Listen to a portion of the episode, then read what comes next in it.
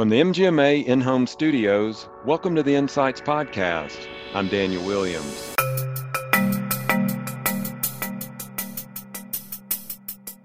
The downside of wanting to connect with people is that it can be draining, and that we are giving and giving and giving of ourselves, and we have to remember to refill ourselves. And that's really where resilience comes into play. So there are a number of things that come into play when we think about resilience. In many ways, the sort of lingo or the kind of pop culture around resilience is, oh, you just need to do more yoga, you need to calm down, you need to go for a walk. And while that's important, and that is certainly part of proactive self-care, I think we also have to think more broadly than that, because if we have a really stressful career, a stressful job, it's not just about doing yoga if we can't turn off that work at the end of the day. That's Katie Lawrence talking about resilience in the workforce. We'll hear more from Katie on resilience, self-awareness, and leading teams through change. But first, a word from our sponsors. Innovative therapies are bringing new possibilities and hope for populations with rare neuromuscular disease. However, these important advances come with cost and administrative challenges. Read a new white paper from Sarepta Therapeutics at mgma.com/Sarepta. This white paper outlines actionable ways organizations can build a business case to gain buy-in for cutting-edge care and optimize access through standard operating procedures that align with payer criteria and national guidelines. To view the paper, visit mgma.com/Sarepta. As medical practices navigate the seismic changes brought on by the COVID-19 pandemic, they're looking for ways to ensure that the in-person care they deliver is safe for patients and staff. That means limiting contact whenever possible. Phreesia, the nation's best in KLAS patient intake management solution, is leading the charge. To find out how their contactless intake workflows are helping practices eliminate the waiting room, visit Phreesia.com/MGMA2020. Leaders in healthcare are facing a world that is anything but the status quo. In today's episode, Katie Lawrence, MHA, CMPE, and Director, Ambulatory Optimization and Integration at Prisma Health, examines how leaders can address change in their organizations to become more successful in engaging team members, physicians, and other stakeholders. As Katie says, leadership begins with the self, and she talks about how leaders can identify their reactions to changes and how to authentically accept those reactions while understanding that others may not view the same change in the same way. Katie, thanks so much for joining us today. You're welcome. I'm glad to be here. Thank you. Now, you're Director, Ambulatory Optimization and Integration at Prisma Health. That's in Greenville, South Carolina. Let's get an idea of that practice. First, what is the size and scope of the practice? Sure. So Prisma Health is a clinically integrated, full span health system. We cover about 50% of the state of South Carolina, and we were a coming together merger of sorts between Greenville Health System, which was around the Greenville area, and then Palmetto Health, which was around the Columbia, South Carolina area. And we now have roughly 3,000 employed providers. So between our physicians and our advanced practice providers, over 300 locations. So we are a pretty wide scope from a medical practice plan, one of the largest plans in the Southeast. Okay. Wow. Okay. That puts things into perspective. So I can imagine a practice that size, that scope, that you're wearing a lot of hats there. So I wanted to get an idea then where your primary focus has been since we've all been dealing with the crisis of COVID this year, where your energy, your focus, your leadership, all of those things have been kind of been channeled into. Yeah, absolutely. So my role is outside of direct practice operations. So I work on a lot of initiatives and projects that touch many clinical departments. So we are academic health centers in both of our markets. So we are arranged by clinical department. But there are, as you can imagine, a lot of things about COVID that touch everyone. So, for example, in March, we, through partnership with our IT workforce, were able to lift virtual visits in a matter of less than a week. And so I did a whole lot of coordinating with the IT team around the lift of those and making sure that our providers knew how to use the technology when we had bumps and bruises, as we learned how to all be on the same bandwidth of Wi-Fi and other things, since many of our providers were working from home or our team members were working from home, just working through kind of the need of all of our technology to be kind of upgraded in the background. Hurdles there. And then I also have responsibility for some of the specific teams that have been working on initiatives, for example, returning of COVID test results. So calling patients, reaching out to patients through our portal.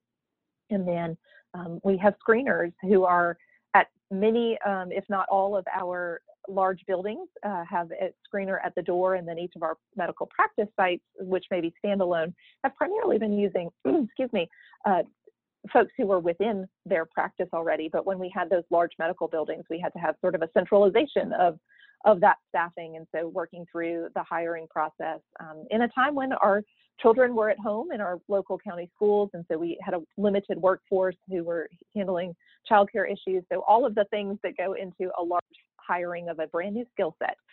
Those were some of the things that my team has been focused on. Wow. Okay. Thanks for sharing that with us. Now, you and I have crossed paths several times over the past 2 years to, you know, touch base with you to help us with some different leadership ideas to share with the MGMA audience. And most recently, we crossed paths at the Medical Practice Excellence Conference. You led a session there. You spoke on leading organizations through change. You and I were talking offline. There has been a lot of change in 2020. So yeah. Just to get an idea then from that talk that you had, you did put that into perspective of COVID and 2020. So what was a major point that you wanted to get across to the audience then regarding changes in organizations and practices? Yeah, I think kind of twofold. One is to remember that each and every one of us who are impacted by the change are human. And so understanding that different people are going to react and respond differently to a given change, because everybody brings their own filter. They bring their own life experience, their own educational background, their own, you know, personality to the change. Mm-hmm. So I think we need to remember as leaders that it's important to interact with each individual as they're, you know, meet them where they are in the change response process. Are they resisting and, you know, feeling negative towards the change, or are they fully embracing it and really excited about the change? When we talk about virtual visits, I had physicians and teams that were on both ends of that spectrum and all areas in between. And then the other thing I think that's really important to remember is that it's not just a one-time bit of communication and then everything will go well with a change. If we think about teaching our children to brush their teeth, you have to teach them over and over and over and over again.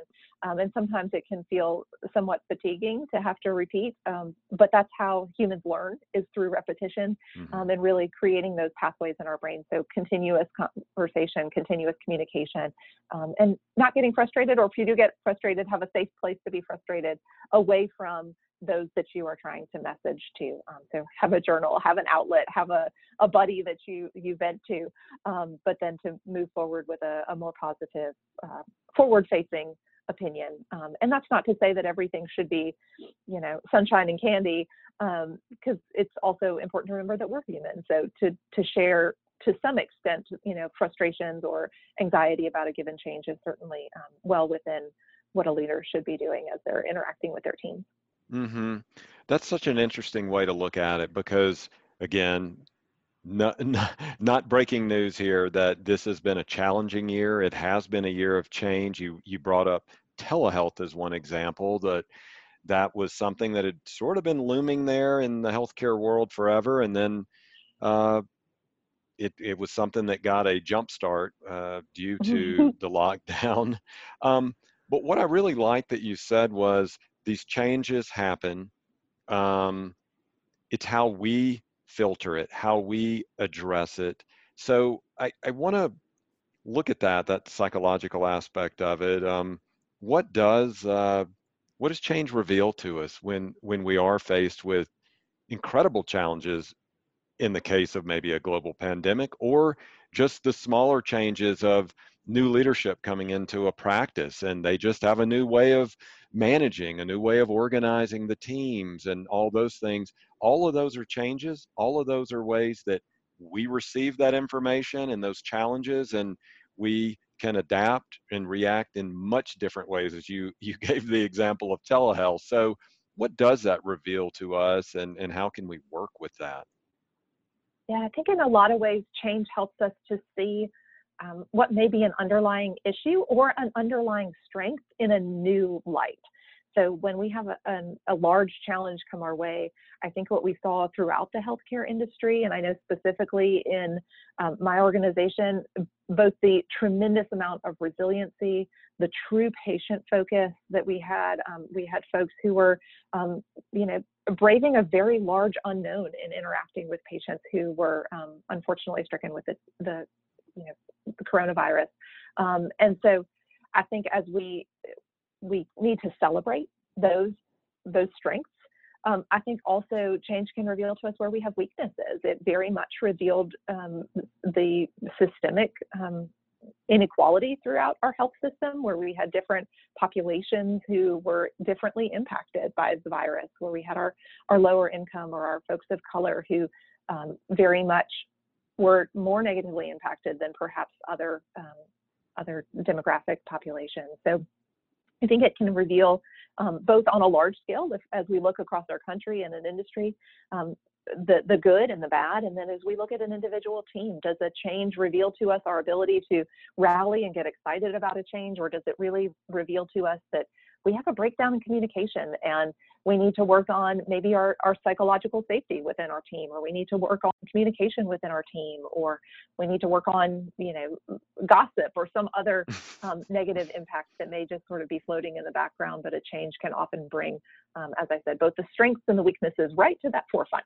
Mm-hmm. Now, as I mentioned, you and I have crossed paths, worked on different educational material several times over the last few years. I'm always gaining new information when I hear one of your presentations. You've got new leadership strategies, new tools that people can employ in their own work life and their work-life balance, for that matter, as well. So I'm curious, where are you getting this information? Do you have some particular leadership books or certain writings that you kind of dig into and do the research and then distill that to others? What's on your bookshelf or your computer bookmark there that you can share with us? Sure. I try to read a large variety. So, I'm always picking up kind of random things here, there, and everywhere. And my book list always is far longer than any amount of books that I will probably get done in a single year. But one of my favorites and my go-tos is Brené Brown. I think the work that she does on leadership, on vulnerability, on being, as she says, awkward, brave, and kind, I think is a real important perspective. So anything I can get my hands on with her, from reading to her podcast. She has a standard podcast, and I'm going to draw a blank on the name of it. I will think of it in just a moment, but she has a new podcast that is, as I am aware, exclusively on Spotify, but it's called Dare to Lead. So she's got that piece, but then she also has one that is more widely available on all podcast channels. I also find that, so from podcasts, you often learn about other podcasts, or from social media. I love to just scroll through and learn connections from her, learn connections from social psychologists, and really just watch what they are sharing on, often on Instagram, on LinkedIn. I'm certainly active on both of those platforms and really like to interact with folks and learn different perspectives. And that's generally where I pick up my podcast list and my book list, because there are, there's a lot of resources out there for sure. There are. And thanks for sharing those. And for everybody listening, we'll put in website links and podcast links to those Brené Brown items in our show notes. So you'll be able to find those there. So in our correspondence, Katie, you wrote to me that leaders in healthcare are facing a world that is anything but the status quo. You go on to say that leadership, however, begins with self. What do you mean by that? Let's break that down a little bit and get that sort of interior leader there and get that defined and get an idea of what that looks like in action. Sure. So I think that some people show up as leaders with a whole lot of blind spots. We find that leaders maybe have risen through the ranks and sort of found themselves growing on a career ladder or growing in responsibility almost by accident, or because it's the next level up in their career, it's how they get a raise, as opposed to someone who maybe a leader, and what I think of as a true leader is the ability to influence others and to move forward a desired change. And recognizing that that doesn't mean that it's a desired good change. We have seen what might be considered a great leader from an efficacy perspective who did really horrible things, but was, as far as humanity is concerned.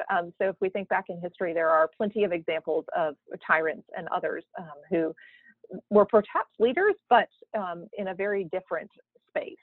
Or a very different outcome. So I think it's really important that as leaders want to show up as true servant leaders, or if leaders are wanting to really serve their teams, that they begin with inner work, because inner work on self is where everything begins. It helps us to filter the world. We are each looking at the world through our own experiences, through the eyes of what has encountered our path in the past. We're each looking at the world through things that we have heard, through experiences we've had, through books we've read, through coursework we've done or whatever. And we bring that to how we show up, whether we show up in a meeting or whether we show up in an email or leading a change or just leading status quo and kind of directing our team. So really, we need to know what is going on within ourselves. So what is our emotional health? What is our what are our sort of default thought processes? Do you think about how another person might be perceiving the words that are coming out of your mouth? Or is it just whatever comes out of my mouth is what's coming out of my mouth, and let the chips fall where they may? And those are two very different styles of leadership. So I think really having a reflection and an understanding and perhaps even a goal for yourself of how you do want to show up and how open are you to feedback from someone else, which may not always feel so kind, or feedback that maybe is delivered by someone who, again, doesn't have any perspective of how to deliver feedback in a way that is constructive. So are you prepared for that candid feedback if you are also wanting to provide that candid feedback? So how can you have that two-way dialogue, and what are the things that you bring into a conversation, and what is your emotional intelligence? Most people can list their emotions as sad, mad, or glad. Most people don't recognize anything beyond those three large buckets. And if we were to Google the word emotion, you would get hundreds of words to describe someone's emotions. But can we really delineate for ourselves? Am I feeling frustrated? Or am I feeling annoyed? Am I feeling joyful? Or am I feeling calm? How do we sort of break those pieces down and really start to use words, even if it's words just to ourselves, to describe how we're feeling in that moment, and knowing that how we feel in any given moment impacts the way that we show up. I mean, how many of us have had a really long, challenging day and come home and snapped at a child or kicked the dog because they happen to be in our path. And that's not how any of us want to show up typically. But we know that it happens. And I think that that's where we can become more self-aware, and how do we process those emotions all the way through to completion so that we don't get stuck in that emotional cycle. Mm-hmm. One of the things that can result from having that self-awareness is better resilience. Resilience is something that you've talked about in your recent talk at the conference last week. There was a whole dialogue going on about resilience in the chat area there. So what does resilience mean to you? And what does resilience mean in that healthcare setting, and how it can really provide a great foundation for a leader there? Sure. So to me, resilience is the ability to continue to move forward in a healthy way. It means that I can bounce back from a negative situation. It means that I healthfully handle a positive situation. And I think that in such a high emotional state as many of us are in healthcare, most of us didn't go into healthcare because we just, wanted to, count beans, or, be a number pusher, or, set schedules for physicians. Most of us went into healthcare in some capacity to help others. And that means there's an emotional connection, even from the purpose with which we started our careers, as opposed to someone who maybe doesn't have that same level of purpose. If you think of a more entry level job, like bagging groceries or something like that, they're not emotionally connected to, your first job as a 16-year-old probably. But those of us who have from the beginning wanted to connect with people, the downside of wanting to connect with people is that it can be draining, and that we are giving and giving and giving of ourselves, and we have to remember to refill ourselves. And that's really where resilience comes into play. So there are a number of things that come into play when we think about resilience. In many ways, the sort of lingo or the kind of pop culture around resilience is, mm-hmm. Oh, you just need to do more yoga, you need to calm down, you need to go for a walk. And while that's important, and that is certainly part of proactive self-care, I think we also have to think more broadly than that, because if we have a really stressful career, a stressful job, it's not just about doing yoga if mm-hmm. we can't turn off that work at the end of the day. And by can't, I mean our work doesn't allow us to, because mm-hmm. we are a 24/7 functionality. So there is a difference between being able to leave work at work and being in a job where work doesn't end at 5 o'clock. Our work often ends much later into the evening, if at all. And so I think that being able to understand and balance both the need to let go of some things and really to have priorities. And sometimes that priority is going to be family, or it's going to be friends, or it's going to be my own, time away from work. And other times that priority is going to be work. And I think having those conscious decisions and really understanding the why behind what you are doing, and evaluating your the way you are showing up to that present moment. So if you are showing up at your child's, baseball game, but you are thinking about anything and everything else, then it's really not relaxing. Same thing if you're going for a walk, but you're just replaying a conversation that you had with a team member or with a colleague, and it's just eating away at you. That's not particularly relaxing either. We've really got to be able to fulfill the full emotional cycle and really be able to work that through for us. And that's not to say that we shouldn't process our emotions. We absolutely should. We just need to be aware of how much they are taking over our lives. And then on the flip side of our emotional work, just our to-do list. We need to learn to say no. We need to learn to delegate. We need to know what our appropriate priorities are, because we can't just take on more and more and more. We all only have those 24 hours in every precious day. Mm-hmm. Yeah, that was chilling, you giving those specific examples about the walk and then reliving the conversations. I feel like you were reading my mind there for a moment. So, so let's talk one more question about resilience then. So is it something that people are born with, or is it a trait or a skill that can be sharpened? And if so, how do we do that? Yeah, it's definitely something that can be sharpened. I think just like anything else, there are probably some people who are born with more of a propensity to be resilient. Others of us have grown up in an environment that was more conducive to building resiliency. But I really do think that it's something, no matter how resilient you are now, that you can continue to get better at.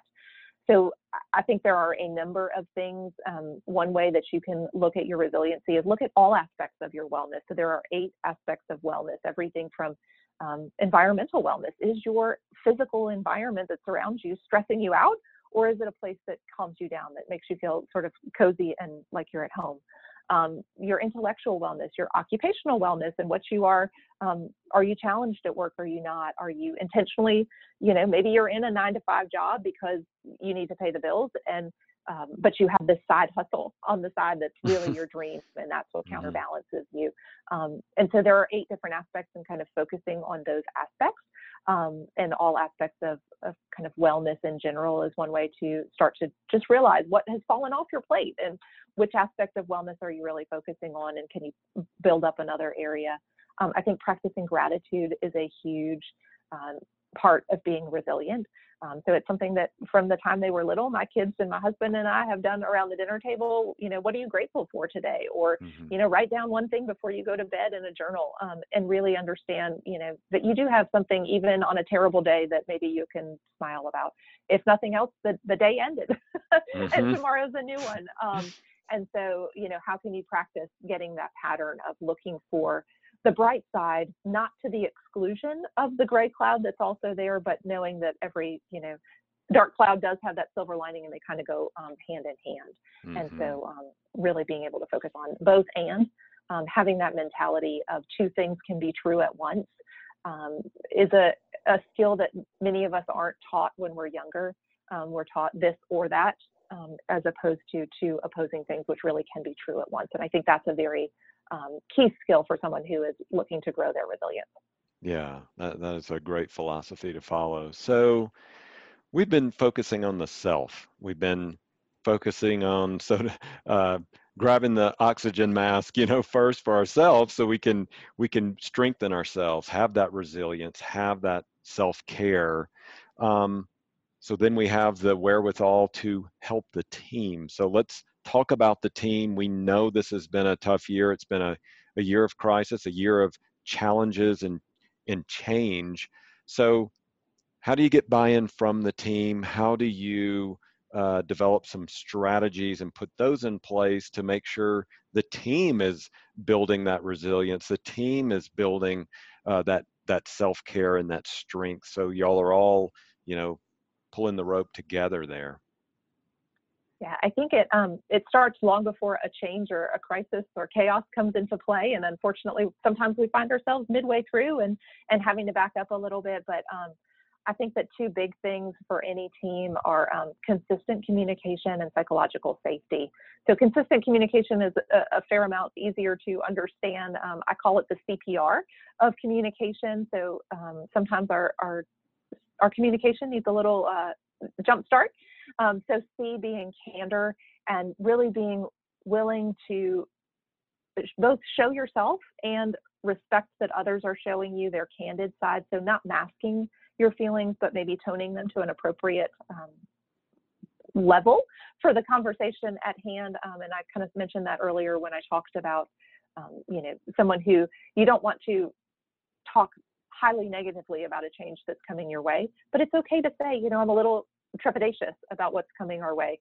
I trust our senior leaders, but I'm also a little fearful, and we're going to walk through this together. And I know we can, do this as a team, for example, might be a better way to handle that, as opposed to this is a terrible change. I can't believe they're making us do this, yada, yada, yada, and, really going down into a deep dark hole. So being candid and expecting that candid feedback from your team as well. The P is positive intent. Everyone who says anything or does anything has an intent that makes sense for them in that moment. And chances are, for most people, it is not to make your life miserable. They are probably feeling fearful, angry, scared, challenged, overwhelmed, any number of things. And so they show up in a way that makes sense to them. And so realizing that what we're looking at is another hurt human being or a hurting human being, and really trying to meet them where they are and recognizing that it's not about attacking any one individual. So having that positive, recognizing that others have a positive intent as well. And then respect and maintaining that respect. So whether you are having a really positive conversation or whether you are having a disciplinary action where you have to let someone go, you can always maintain respect between the two individuals. And even if they are not respecting you, letting them maintain their respect and not denigrating them or making them feel shame for, you know, the situation that they happen to be in. So I think showing that mutual respect. And then the second piece of that I mentioned was psychological safety. And so there's a lot of work around psychological safety for a team. Just means that a team member does not feel like they are going to be bullied or put down for sharing and speaking their own opinions or thoughts.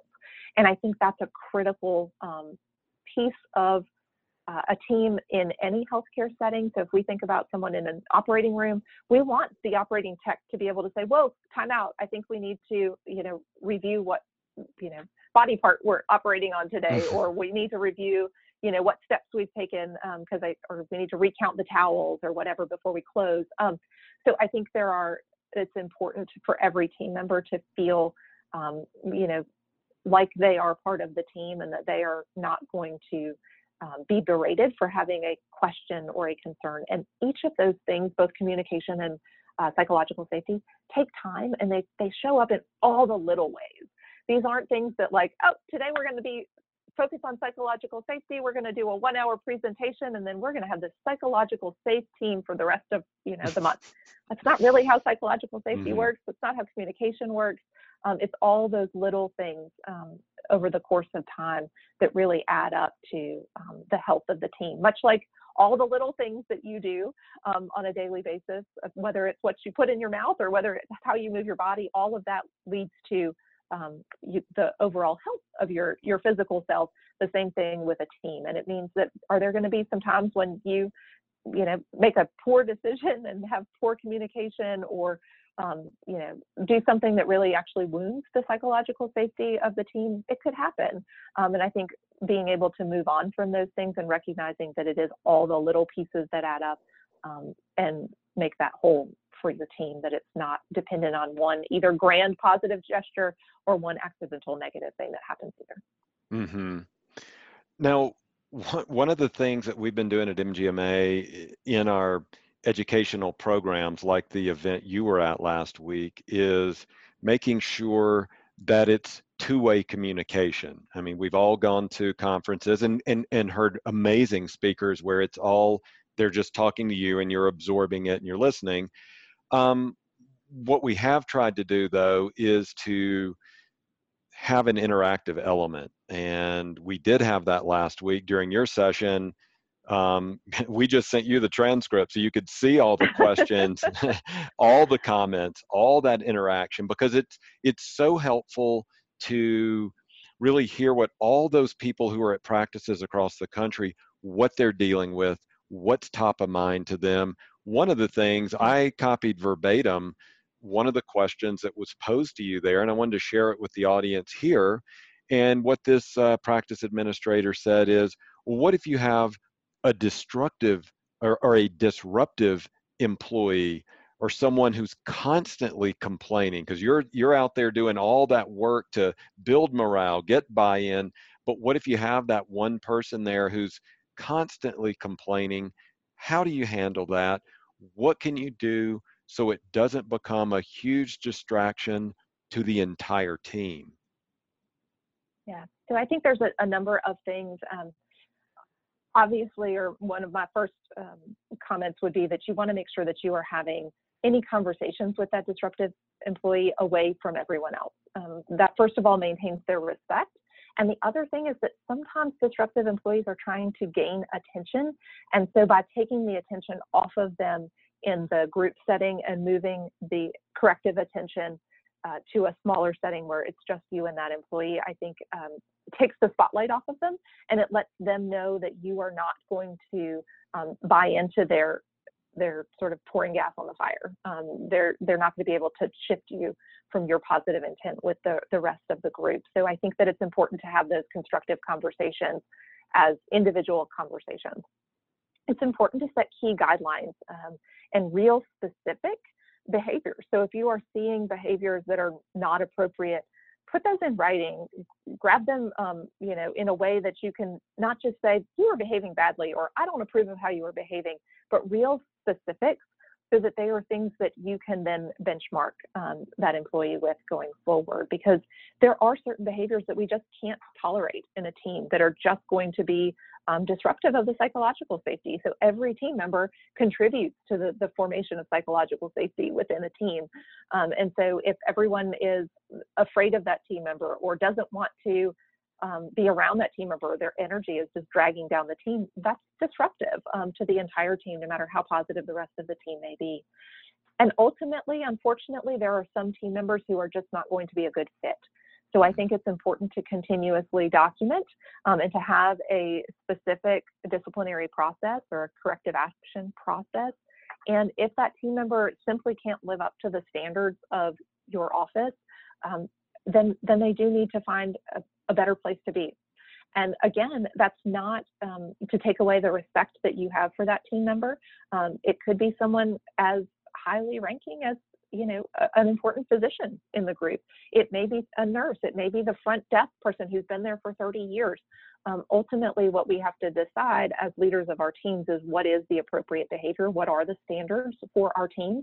And those standards can change over time. Perhaps now you need someone who is going to be tech savvy and who can not only run a video visit, but can also explain to a patient how to run their side of a video visit while they're just on the phone. That's a different skill set that probably a year ago you didn't need in your office, but now we have new skill sets and we may have new asks of our team members. The more consumer centric and front facing to our patients we become, the more we need to be polished in our customer service. If we want to be competitive and if we want to be that place that patients choose to come to. So ultimately, we need to make sure that our team meets all standards, and that doesn't just mean that their clinical license is up to date or that they can, you know, answer the phone and say hello. It also means the way that they carry out their interaction with others, whether that's other team members, whether that's other physicians, whether that's patients. That you have pretty clear documentation on what you do expect and what's not acceptable for your team. Mm-hmm. Now, one last topic I wanted to cover here is in your recent talk, you discussed the importance of celebrating small wins. Talk about that. Talk about what it means to the morale of the team to get that buy-in by celebrating those small wins. Yes, I think small wins are so important. I think so much of life is a marathon, and we forget that even, you know, taking the first step can be a huge thing for the first, you know, for folks who have never set foot down that path. And I also see an unfortunate habit in healthcare where we're continuously moving that finish line, where we initially set a goal and we get pretty close to it, and then we realize that, you know what, others are surpassing us, so we're just going to move that benchmark without ever celebrating that we made a big step forward. So maybe it was the first week of COVID, you got through COVID and, you know, you contacted all of your patients, or maybe it was that, you know, you had your first video visit, or perhaps you had, you know, your first staff meeting via Teams, or whatever it is. I mean, I think celebrating even those small wins is really, really important to morale. The way that our brains work is based on reward learning. So our brains will not buy into a large goal unless they can see us moving towards that goal little by little. So if all we ever say is, you know, this huge hurdle has to be met before I am worthy, then that can feel defeating because it's so far down the road that I just can't see myself achieving it. Whereas if I know that I got through my first day on a new EMR and, you know, I finished and it's 5 o'clock and, you know, whatever, that's something worthy of being celebrated.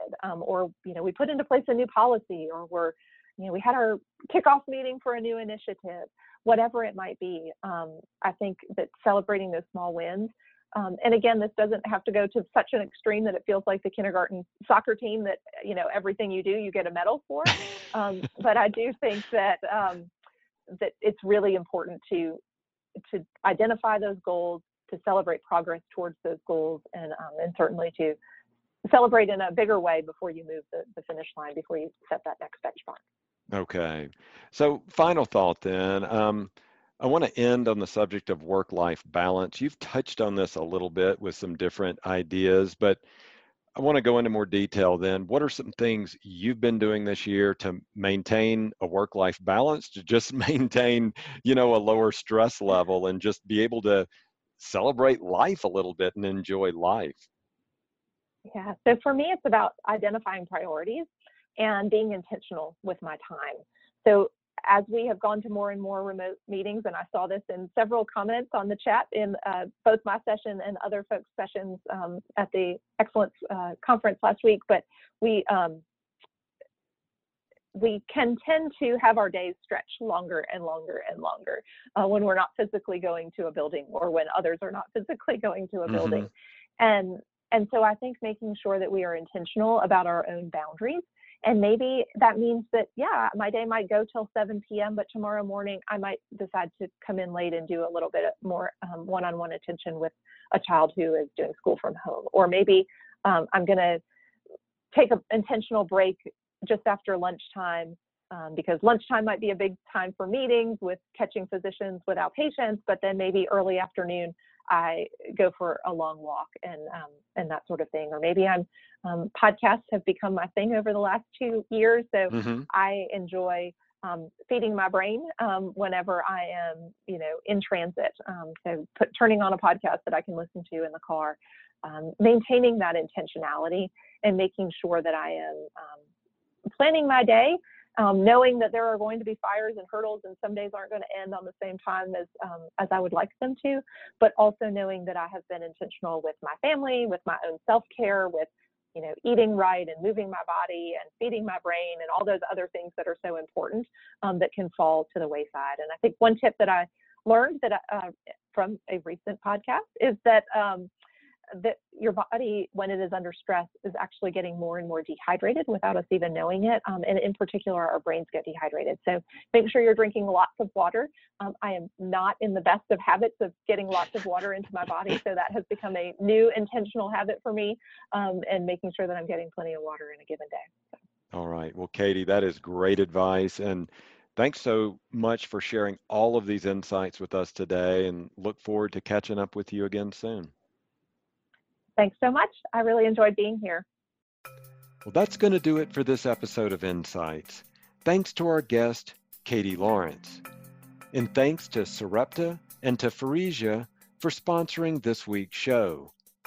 Read a new white paper from Sarepta Therapeutics at mgma.com/Sarepta. And to find out how Phreesia's contactless intake workflows are helping practices eliminate the waiting room, visit Phreesia.com/MGMA2020. If you like the show, please rate and review it wherever you get your podcast. If you have topics you'd like us to cover or experts you'd like us to interview, email us at podcast@mgma.com or find me on Twitter at @MGMA Daniel. MGMA Insights is presented by Declan McGee, Rob Ketchum, and I'm Daniel Williams. Stay safe, and thanks for listening.